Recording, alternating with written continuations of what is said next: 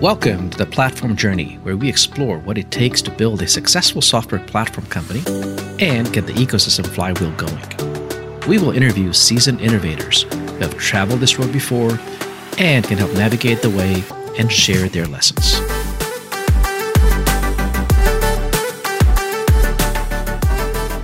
Welcome, everybody, to our next edition of the Platform Journey. And today I'm especially excited because we have a fantastic company that probably some of you have never heard of. Uh, it's a company that's based out of uh, Australia, New Zealand, and has done amazing work in the uh, overall accounting and financial uh, financial services space. Uh, the guests today are the Chief Strategy Officer, Damien Tampling, and the GM, uh, EVP, sorry, EGM, Executive General Manager of their ecosystem, Nick Houldsworth. So let me turn it over to them, ask them to introduce themselves, and probably correct their titles as well as we kind of get kicked off. Maybe Damien, let's start with you and just give us a bit of your background and also maybe talk a bit about uh, Xero itself. Sure. Thanks for having us, It's Lovely to be here. Uh, yeah, it's been three years at Xero now, and um, before that, uh, 20 years kind of consulting and in and out of kind of professional services. So working with a lot of great tech companies around the world and venture capitalists and some of the people at, uh, at Tidemark even. And uh, in the last three years, watching Xero really scale from a business born down in the Antipodeans, down out of New Zealand, uh, Wellington, yeah. New Zealand, and watching it just really start to become that truly global company has been an amazing ride to be on.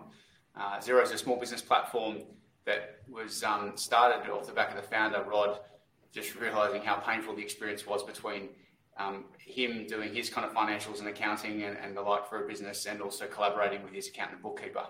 And so um, Nick will talk more about the ecosystem part of our business, but the original platform, if you will, was um, the software that brought those two uh, parties together and made the collaboration between them uh, more powerful. And I think the accountants and bookkeepers realized that it was a smarter way to work. And so in the end, they became such a large customer group of Xero's that you know, evangelized the platform and, and kind of propagated it out to all their customers. Uh, and so that's really where Xero's um, come from. It's a, you know, got 3 million plus customers around the world, you know, 150 odd countries, uh, doing kind of, you know, 4 trillion plus transactions a year, uh, has payroll, has scheduling time and attendance, has financial services components to it. So that kind of invoicing and original accounting piece is really a centerpiece of the business, but around it we've um, extended into areas and for a lot of them, we've worked with partners, ecosystem partners, and app partners that Nick will talk about in a second. So it's been an amazing journey. Fantastic. So Nick, let's turn over to you and really kind of connect those dots with also the your again your background and a bit of your uh, particular role at uh, at Xero. Yeah, thank you very much. Uh, so my, my role title is Exec GM Ecosystem. I, I, had a conversation with Scott Brinker from HubSpot. I believe HubSpot were one of your guests before. His his role as VP Platform Ecosystem, and we, we like to joke that it's a sometimes you have to explain what an ecosystem and a job title means and that you're not a marine biologist. I, I think I've been a, a I've been a sort of nerd for platforms and ecosystems for over 12 years. I I started using Xero myself in 2009. As a freelancer, I needed a way to invoice and, and reconcile payments. And my brother put me onto it. And I tried every accounting software, and this was the first one that made it easy. I think there was just a dashboard that said money coming in and money going out. I was like, oh, I think I can understand this now. And uh, but then what what really uh, clicked for me was two things. First of all, that my bank information came in automatically, so that that sync of data from your bank that allowed you to kind of send an invoice and get payment and close the loop on it was amazing. But then I discovered in the like, the add-on marketplace probably only had about five solutions at the time, but I, I discovered one that did uh, time tracking, and I found that I could track my time, invoice my clients, and then send an invoice through Xero in, in a few clicks, and it was it was a really seamless experience that showed me how these pieces of software could connect together to create something that was greater than the sum of its parts. At the time, most B2B software was pretty pretty badly marketed.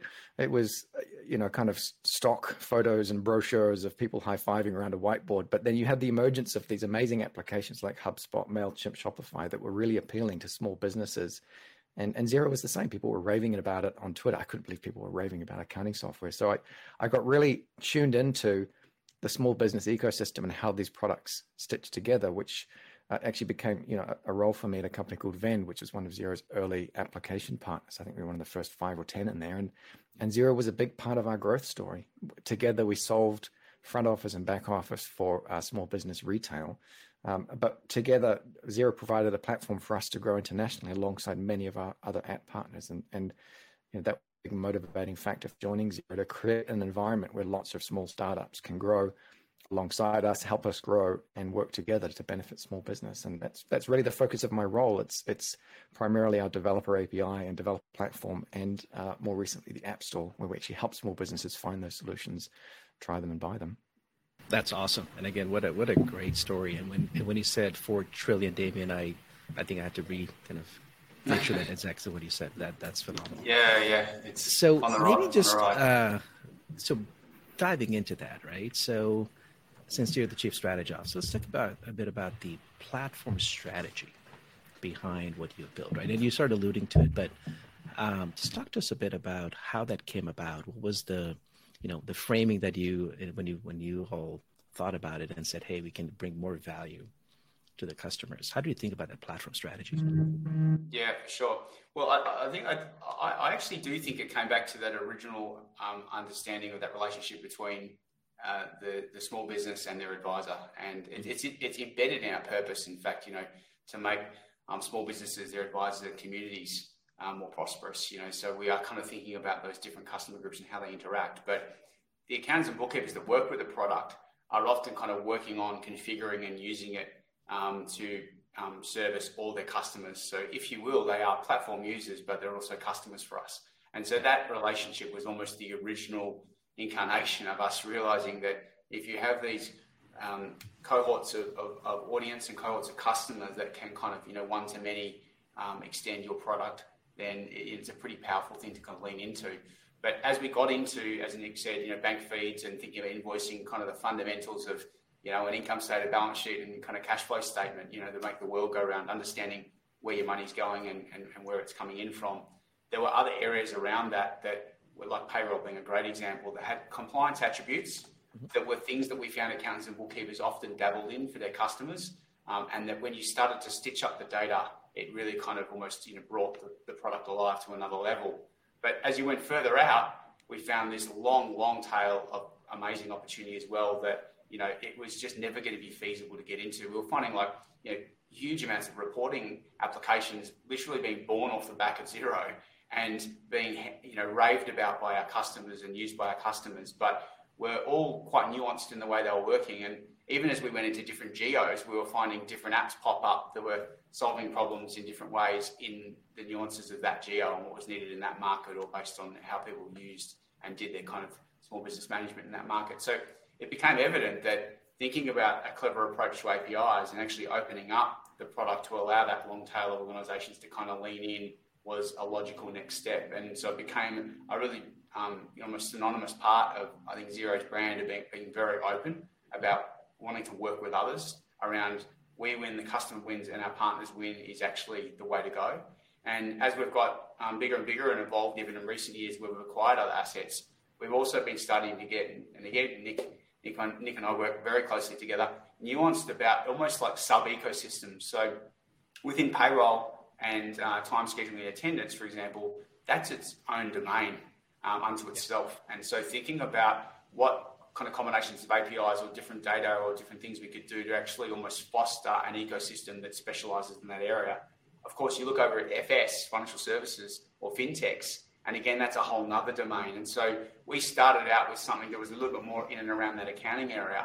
But as the ecosystem's gone to a thousand plus apps, we're starting to find these clusters pop up and so we're thinking about how to service those clusters with a little bit more fidelity in terms of what we offer them and how we support them. And even the developer tools that uh, Nick and the team have been developing over time are thinking about what more we can do for them to develop more on top of Xero that benefits our customers and theirs. So that's been kind of part of the journey and how we think about it. And you know, there's a lot going on as well in, in the market in terms of just you know using other channels to market and how you collaborate with them. And there's elements of kind of platform in that as well. Fantastic. So Nick, just build again, building up on that, right? So we call this a platform journey, and I think for every company we talk to, it is a journey, right? No matter how you think about it from a strategy perspective or mindset perspective, it is a journey, right? And it's an investment from an R&D perspective, from a developer ecosystem, from recruiting and managing the, the network of partners and so on. Where do you feel like if you represent the ecosystem folks here, where do you feel you are on the job that journey? Right? It's a again sounds like there's been some amazing progress, but how, how do you how do you think about it from a from the continuous journey perspective? Oh, that's such a good question. You're never satisfied, right? You're never quite there. I think it's it's really heartening to be invited to shows like this to talk about what we've done and every now and then someone will reach out and say, Hey, we, we love the way you're thinking about developer marketing, or we're interested in what you've done with your subscriptions API. And it makes you feel like you're, you're doing things right. But then we spend a lot of time looking at companies and aspiring to be even greater, even more successful. And, you know, we look at the, the Salesforce journey, we look at Atlassian, and we look at you know, the iOS App Store, for example, and think, what choices do we make today so that we can unlock potential in the future? I think Damien touched on a really interesting point there around strategy. I, as he as he was talking, I, it made me think that strategy is about making choices. Platform strategy is almost about creating choices, right? It's kind of when you're making choices about where you focus that strategy. But on a platform, if it works well, it's creating options that you're not expecting. And, and sometimes the tail wags the dog. You you you open it up, you work with a network of developers, and you're never quite sure what's going to come out of that. What magic, what customer innovation which can continue to be in the ecosystem or could become much more closer part of your core, core proposition as well. And so I think when we think about our journey and where we're at, it is always about ensuring that we have that that playground for developers to solve for our customers in ways that maybe we can't get to or didn't even think about. I think if I think where we are on the journey, I think in the early days of Xero, there wasn't really a lot of strategy, right? There was a founder with a vision and, and he liked what Salesforce was doing and said, let's have an API and see what happens. And I think that was probably the first five to 10 years of the Xero ecosystem, which was publishing APIs, working with early stage partners, building momentum and a community together. And, and I think it's not a, it's not a straight line either. It's not a kind of start and finish journey. It's, it weaves and, and moves and goes up and down. And sometimes sometimes you're the best partner in the world. Sometimes it's a real struggle. And I think, I think we've matured a lot in the last few years in terms of not only how do we provide technology capability for developer partners, uh, not only how do we build a great community together for our small businesses, but how do we think about incorporating in our company strategy? How do we ensure that you know we continue to feed and water it, and how do we build uh, both technical and commercial relationships together. You know what are the right incentives on both sides to ensure that we continue to drive mutual growth for each other? Because you know inevitably part of platform strategy is that tension between things that the company could do and things that our ecosystem could do. And so in the last few years we've really focused on uh, getting that kind of commercial incentive structure right so we can continue to invest in the great innovation uh, that will take us through to the kind of companies that we aspire to be as well. But it's very early days for us and there's still a lot of work to do we'll come back to the incentives Oh, sorry, Damien, please. I was just going to say, Nick, Nick, Nick, Nick, touched on a really good point there. As we've got Nick, you and I in the last few years working with a number of other Xeros, have been thinking about just putting in place a little bit more, you know, meat on the bone in terms of how people kind of think through the decision of, you know, where we might play or are playing versus not. And mm-hmm. just as you get bigger, you kind of need to provide that scaffolding because it becomes less about just a couple of people gathering together and making some decisions on that generally an ethos is our ethos is to partner. Even when we acquire an asset and domain, um, where we did so with Hubdoc because we felt it was a really important one to have kind of close in, in our product stack. We've maintained fantastic relationships with Receipt Bank and others, um, and we did the same thing with Planday, and we've maintained fantastic relationships with you know Deputy and other players. So we really, really try to kind of walk the walk when it comes mm, to that mm. because we do feel at the end of the day it's about the customer choice and um, we can provide great experiences with those partners as well as kind of things that might be closer in. Um, but that shot selection has become a really important part, as much as is the cultural encouraging and continuing to foster that sense of um, openness and, and, partnership as you go from you know hundreds of people to many thousands. Well, you actually answered the question I was going to ask, which was really I think that is one of the big, uh, you know, all of us have been in this role, right? That is one of the big um, challenges, right? It's the you know, the build versus buy versus partner discussion is an ongoing one, right? And from a strategy perspective, you're you're accountable to your stakeholders and shareholders, and you have to do what, what makes the most sense for your customers. Uh, so what I heard, and just I just want to make sure I, I play this back in the right right way, is you've dis- developed are developing or have developed a discipline to have that somewhat transparency and both internally and to your ecosystem, you describe where you're going, what things you're, what decisions you're making, and allow them to then, you know, figure out whether, uh, whether and how deep they want to continue the relationship with you. Is that a decent summary? Yeah, it is spot on, Avanish, and, there is a, a, a, few components to it. There's been the component around from a strategic perspective, like where we feel, you know, is our kind of core business, probably let's call it one street over, and then then there's you know two through to 100 streets over and yeah. really being very very intentional on that so that we can just be clear internally uh, on, our choices and and know that there's wide open spaces, maybe areas where we actually proactively go out and seek out partners because we don't have enough in a domain that we know is important. A, one good example at the moment is around carbon carbon credits and carbon calculations. Mm. You know, sustainability. It's a huge topic, but it's quite a niche area. But we can see it in our strategic work that it's important to our customers. So we may feel like there's not, not enough coverage in our ecosystem. So it'll be an area that we'll go out and really kind of proactively look to find the best of the best. So that getting that right internally is important. But we've also really moved forward a lot in terms of just the onboarding process and that kind of care that Nick and the team take when they're thinking about um, bringing a partner on and the steps that they have to go through to kind of make sure that we're, I suppose, got a duty of care to our customers in making sure that um, you know the way that experience should work does work that way. And then we've um, really been bolstering, like a lot of tech companies, what we're doing in data um, and AI and ML and that domain as well. And so we've made some pretty big steps in terms of data governance principles and publishing those out to the market so that we're not just clear for our customers, but we're actually also clear with our app partners and those people in the ecosystem around what our expectations are because we want that like-mindedness in who we foster in the ecosystem. And we think it's, an, again, it comes back to that middle one, which is that duty of care. So we've done a lot of work in that. So it's kind of a, a system of a couple of things that as we've been maturing as a company, we've been putting in place to allow the boat to go faster without it needing to rely on you know individuals necessarily as it might have when we were a bit smaller. Um, but Nick, I mean, you might want to talk on yeah because you've been right at the heart of it as well. I, I think you know historically there was always a kind of unspoken agreement that you know you join an ecosystem, but you might get Sherlocked as well, and and I think you can be quite intentional around that. Like our, our belief, our strong belief, and it's been evident through through activity over the last number of years, is that the market is significant, especially in small business, and there's there's an overwhelming space for many players to play. And so we found uh, the best way was to create transparency around that. And one of the p- specific pieces of work we did over the last few years was to define our ecosystem platform principles. We socialize them internally, we publish them externally. We make it really transparent for our partners that we will continue to foster customer choice, but that doesn't prevent our teams from building acquiring into certain spaces. Uh, however, we will we will continue to provide fair access on the platform for small businesses to choose the solution that works best for them. And so we found that quite a good rallying way to get the business aligned around the, the healthy tension that often exists between buy, build, and partner. Um, you have to continue to, to live up to that, right? I think having a team and an organization that thinks about developers, thinks about the app ecosystem, continues to evangelize for them, and sometimes polices it too. Oftentimes there are discussions internally around, oh, this is kind of competitor activity, but actually there are people at Xero who say they're an app partner. You know, we have mutual customers together. We have a lot of shared value, and and oftentimes that helps educate people internally on on actually the the balance between first party and third party uh, propositions. So there's been a lot of work in that, that space for us, and I think you know when we when we move into a category or when we acquire a partner, we're very thoughtful around the communication with those other partners in the category. Like we literally put a lot of effort into talking to them, letting them know, giving them a heads up and and and reminding them of our principles, which is that customers will still have the option of choosing.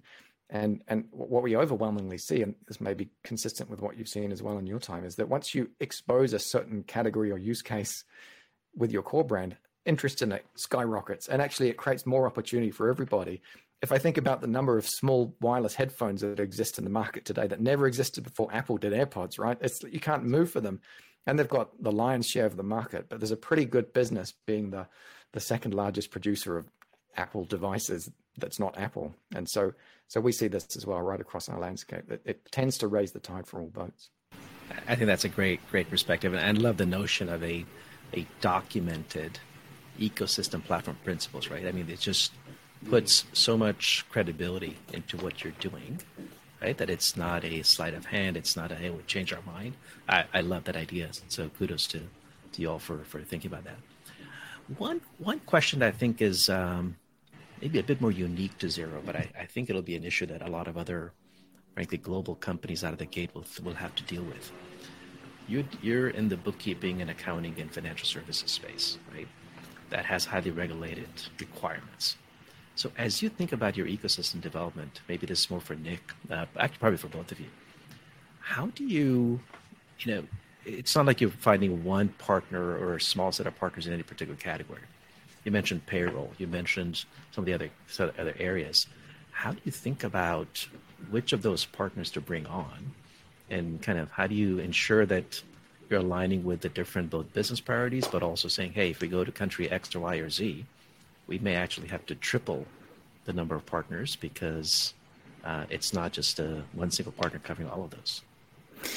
Yeah, actually, I think there's probably a great strategy question there for Damien around around mapping customer needs and, and actively pursuing partners. It's it's a, I can speak to the inbound. It's, it is a bit of inbound and outbound, right? There's you, you kind of create a platform and, and a attractive proposition that developers love to build with you, and you you open up for people to come and work on your platform, and then you have good governance processes around, you know, ensuring that they can build their integration, that they can uh, have it security certified, that, that, they can manage the listing in our app store, that we can present it to customers, and and that's a an area that we've continued to refine over the years, both both in terms of people, developer relations is a big one, but also in terms of processes, right? Like automating the kind of onboarding, um, having click through terms.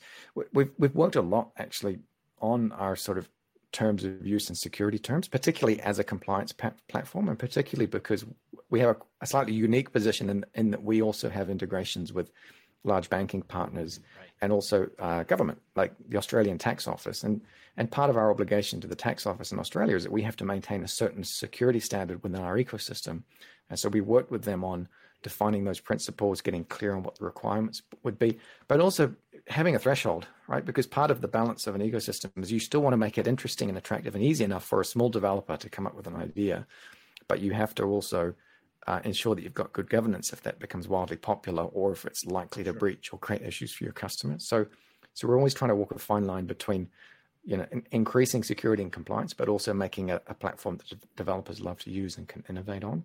And so, from an inbound inbound point of view, there's that kind of onboarding and process. I guess it's about kind of creating surface area on the API so that partners can build with you, but also being thoughtful about what those use cases and categories are. There are there are some use cases where we we actually say no because it's it's not aligned with our strategy or it's directly competitive, but yeah. they tend to be rare. And we tend to work very closely with our strategy and product development teams to get clear on what those might be. And for the rest, it's kind of a fill your boots. Um, and then there's the kind of outbound approach, which is to your point, like if we're entering a new market or as a new segment, then we need to be much more thoughtful about how we define what those jobs to be done are and who we might go and work with. And, and um, Dan, you can probably speak to the tremendous amount of work that's gone to this as we've evolved our corporate strategy. Yeah, that, that last one's really interesting, Avanish, because it's kind of a double-edged sword. We've got examples, so, say our partners like you know Float, which is kind of based over in Edinburgh, and um, you know pulls on a number of different um, pieces of data and an API with the customer's permission, of course, to put it into a budgeting tool. So it's kind of amalgamating um, what's surfaced through Xero for a customer to provide them kind of an add-on that really helps them. Now they started over in their kind of home markets over in the UK, but actually Xero's helped them actually take their product to all these other markets around the world just because right. of the nature of Xero being there. Now back the other way is a little bit different where say you might have a country where I'm based up in Southeast Asia, where we don't actually technically operate in the market, um, but you've got organisations that potentially want to become part of the PE ecosystem. So you need to be a little bit more intentional with that to be thinking about what the experience will be for the customer. So if you've got a, a payroll product and uh, some other piece of the equation or the jigsaw puzzle, but you don't really have enough of the pieces or all the right pieces, I'm thinking about that in a very thoughtful way you know in that direction is something that we are, you know very considered on. Um, just yep. because you you can end up getting kind of pulled into a place in the market.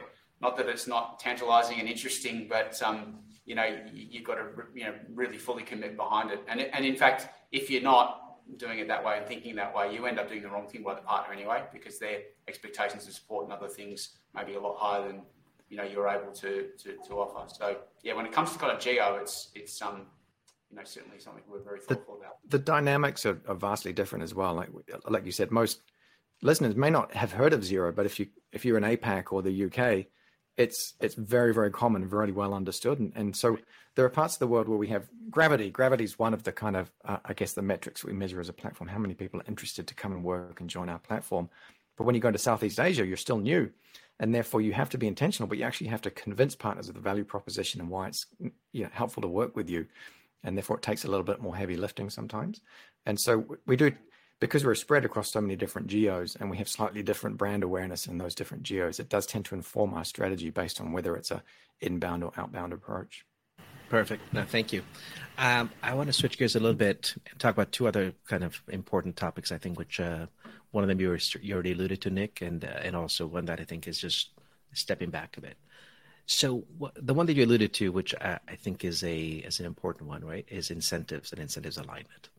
Are there particular things that you folks have designed, defined in that incentive alignment that you think are, again, without anything confidential, of course, but things that you say, hey, you know, this has helped both on the recruitment and the engagement and the field engagement, et cetera, that you would say were somewhat distinctive or unique? Avanish, like is your employees, or you mean more for the partners? Uh, actually, both actually, because ultimately, if you don't align, then that also causes problems, right? So either or or both. Which one do you want to take, Nick? i am happy to take. You start. You start. I've, I've actually got my dog whimpering at the door, so I'm going to let her out before you, because the, the, noises in the background is not me. It's my it's my pooch. So I'm going to let her out while you get kick off. No worries. Sounds I'll cover it. Avanish, I'll, I'll, talk about the, just the you know Xeros as employees, as our people, um, our most valuable asset. Um, we've been on the journey to think about how we integrate um, the relationships with the partners, um, encouraging um, attach, um, as we call it internally, you know, getting getting Xero customers to see the benefits of some of the partners, and depending on who the Xero customer is, what combination of uh, app ecosystem partners might be ideal for them based on their country or you know their size or what kind of business they are. So we've been on the journey there around really trying to kind of embed that within the KPIs of the organisation and our people to make sure that um, you know I, I, you know kind of use the hamburger and fries analogy, you know, and sometimes it's the other way around. yeah, sometimes it's the ecosystem partner that's actually the hamburger.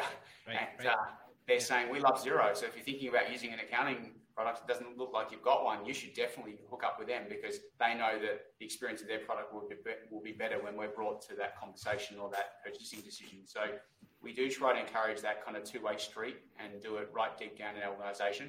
Um, so that's kind of where we're at on the internal side.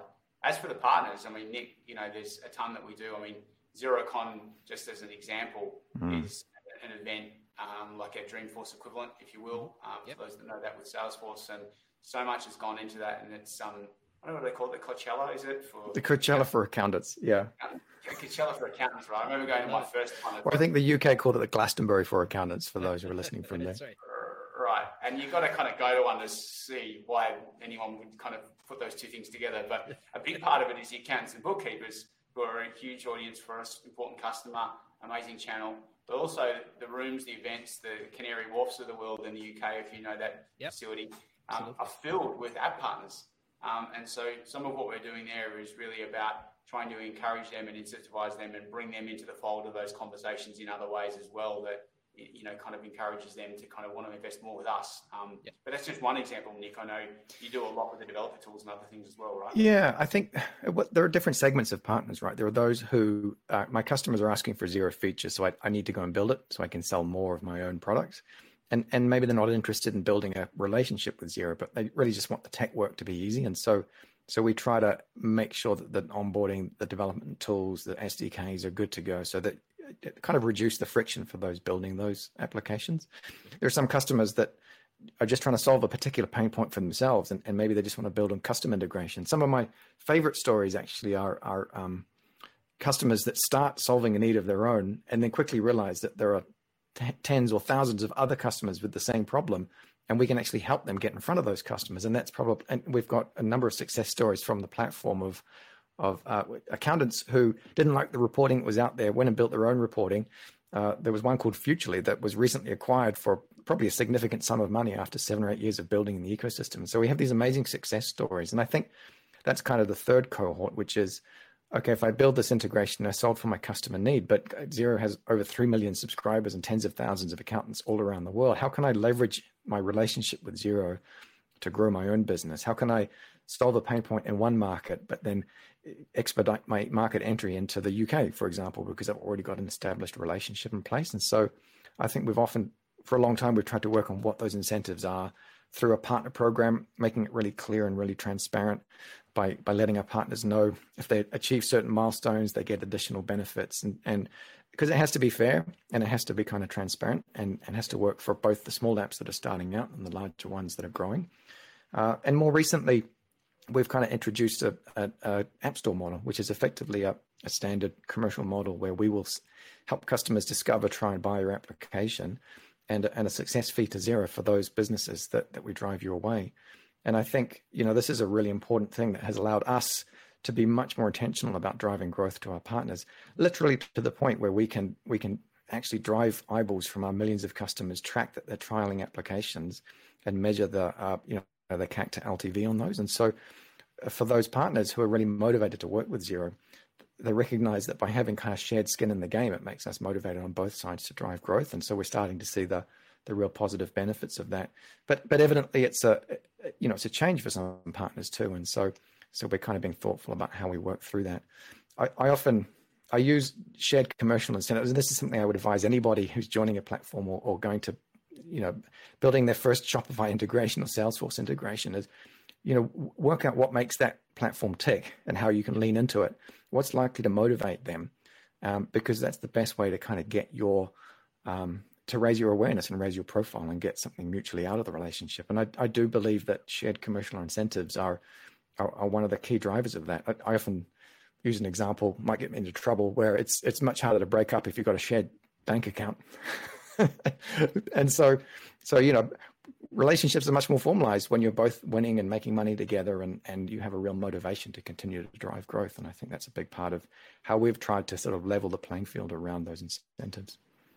The, I love that. Avanish, the, the ability to be able to allow an app partner to acquire a customer more efficiently than they could otherwise, and that yeah. being consistently compelling, is you know really you know, one of the hearts of the premise. You know what we're talking about. So yeah we're constantly thinking about what we do on um, various kind of content platforms that we have, you know, um, Xerocon events that we have. Like it's it's a concerted effort of a whole lot of instruments we've got to be able to bring to bear to try and mean that if someone's coming to our app store or working with us, they'll always look at that lead or that API connection or that extra subscription they've got and go, wow, that's the best CAC we could ever spend. And there's app partners in our ecosystem that are hundreds of millions of dollars valuation, billions of dollars valuation, and they've got 30, 40, 50% of their customers are Xero.